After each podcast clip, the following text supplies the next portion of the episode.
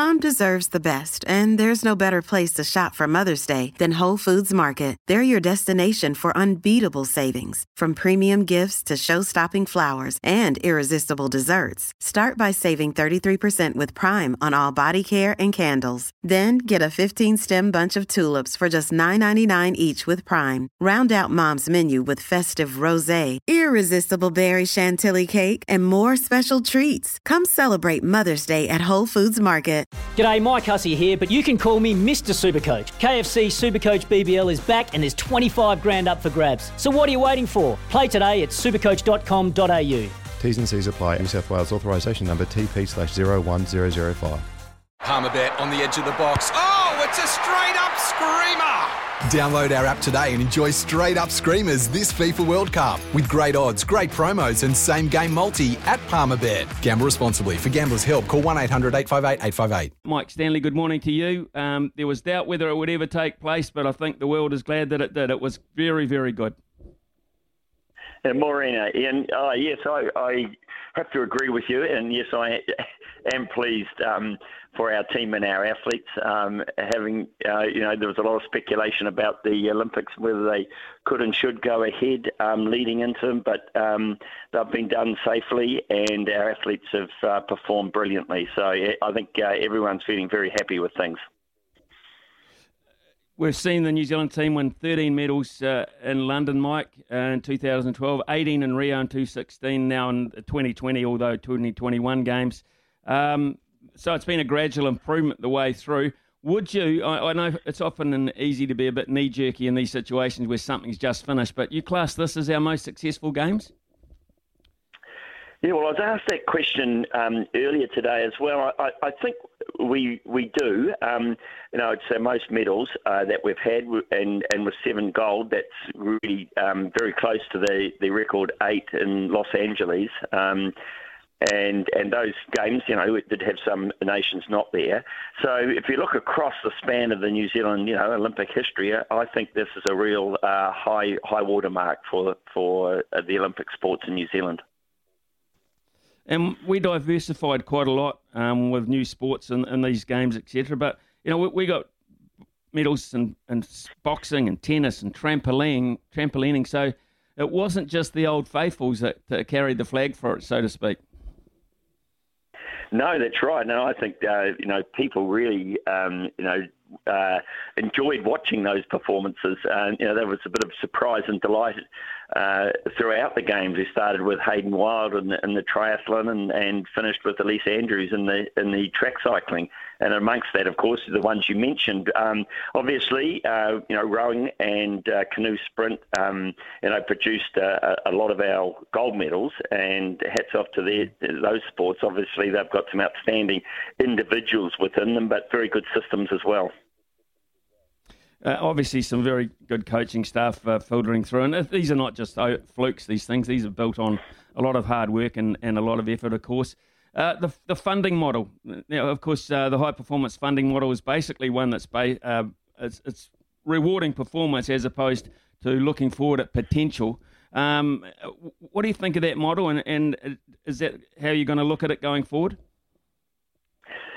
Well, that's not something the Olympic Committee does. Obviously, that's a um, it's done by High Performance Sport New Zealand, and it's a bit of um, it is a bit of what you said, Ian, in terms of a, a reward-based system, but it, it, it is an investment model. So they do look at the fundamentals of the sport and uh, what their coaching uh, group looks like, uh, what their uh, talent development looks like, and then where they are sitting in terms of their competitiveness against um, you know against the, the best in the world.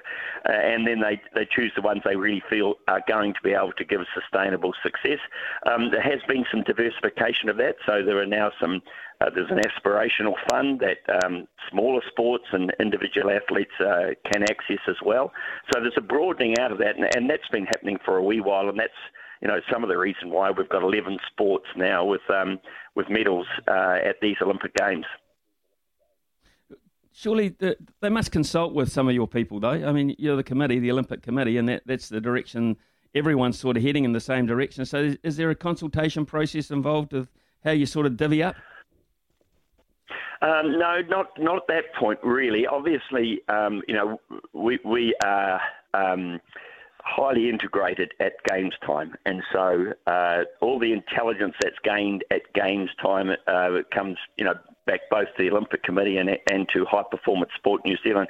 But um, in terms of the day to day sort of preparation of, of our athletes, that's a, a, relationship very much between High Performance Sport New Zealand and the, and the national sports organisations and their high performance programs.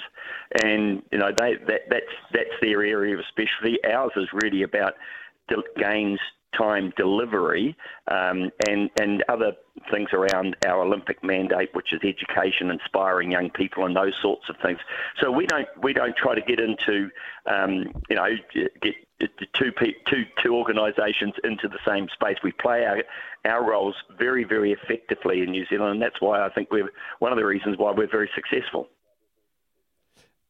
So, Mike Stanley, in terms of getting things going and getting them on track, uh, you've really only got a three year window this time around. Normally you have four, so it's going to be a quicker process. Uh, one of the pluses I, have uh, noticed so far, or haven't noticed, is anyone saying uh, from a participation point of view that they've retired or they won't be there. So uh, we can sort of expect the nucleus of this team just three years down the track in Paris might be pretty close. Yeah, well, that's that's certainly. I think um, you know the three year uh, time period is, is both a challenge, but it's also an opportunity, particularly for those athletes perhaps who are a little more advanced in their career, to say, well, actually, I could see myself doing that. Um, and as you say, there's been no um, no announcements. I think Val's perhaps uh, you know talked talk, raised the question about whether she might be there. Um, but others, I think, are, are, you know are really eyeing the, the, competition schedule and what it offers for them. That will be sort of one of the challenges with with the COVID environment is how people you know continue to have those competition opportunities and and prepare for those games. But I think our um, our team at the NZOC are actually uh, on a Paris call. Um, next week. So, you know, it really is becoming a, a, a focus for us. Mike, these games, uh, I look at these games, and often you, you talk about camaraderie and the friendships that develop, not just between your own team, but opposition teams, other countries, etc. But I look at this as uh, games of camaraderie. It, it, you know, people sharing gold medals, people helping each other off the track, um, you know, people helping each other uh, in all sorts of various areas because uh, they've also they've had to be a bit more inclusive because the outside side of things has not been such a big factor. Well, I think you, I think you did right. I think also, you know, also I think um, you know the, perhaps the, the, the, COVID environment has has just um, allowed people to talk a little bit more about their inner feelings and, and a, a, bit more deeply about things rather than the sort of you know um, uh, Q&A we might get at normal, you know, sports uh, press conferences, for example. You know, there's a little bit more being revealed about people, and um, and and then there's the, the, the factor that you talked about in terms of, um, hey, we haven't got spectators around us, and it's something that Robin Waddell talked about as well. There's not friends and whānau aren't there, so actually we've got to look at ourselves as as our now if you like, and um, the New Zealand team very effectively um, turned that into a point of strength, I believe. I know you have to be very diplomatic with this answer, but I've got to ask you your favourite moment, your, fav- your favourite New Zealand uh, success at the games? Well, that is that is a difficult one, but um, you know, I just want to acknowledge obviously Lisa Carrington and her um, three splendid medals. But you know, I'm a rower, um, Ian, and seeing men's and women's eights uh, on the on the medal dais uh, in one day within you know an hour of each other um, was a pretty special moment uh, for an old rower. I'll bet it was. Uh, which leads me to uh, one of my last questions: just how good Hamish Bond to be able to get from one boat to another boat, uh, and then also to be the inspiration behind that terrific men's eight gold medal. Yes, well, he he was a, a very wise head in a in a relatively young boat uh, in many ways, and. Um, look, I don't think we can underestimate how much influence uh, Hamish had uh, on that performance. But he himself, you know, also acknowledged he he learnt a lot and got a lot of, out of out of the young guys in in the boat as well. So um, a bit going both ways. But look, he's uh, a wonderful Olympian, and that was. Um, a, a crowning performance. I, I, I would say. Mike Stanley, uh, a job well done by the team, extremely well done by the team, a job well done by the Olympic Committee, putting it all together and coming out through adversity. Uh, thanks very much for your time this morning, uh, and uh, we look forward to the preparations uh, for the next one, not too far away in Paris, eh? Yeah, thanks, Ian. No, pleasure. Sometimes needing new tyres can catch us by surprise. That's why Tyre Power gives you the power of zip pay and zip money. You can get what you need now, get back on the road safely, and pay for it later. Terms and conditions apply. So visit tyrepower.com.au or call 13 21 91.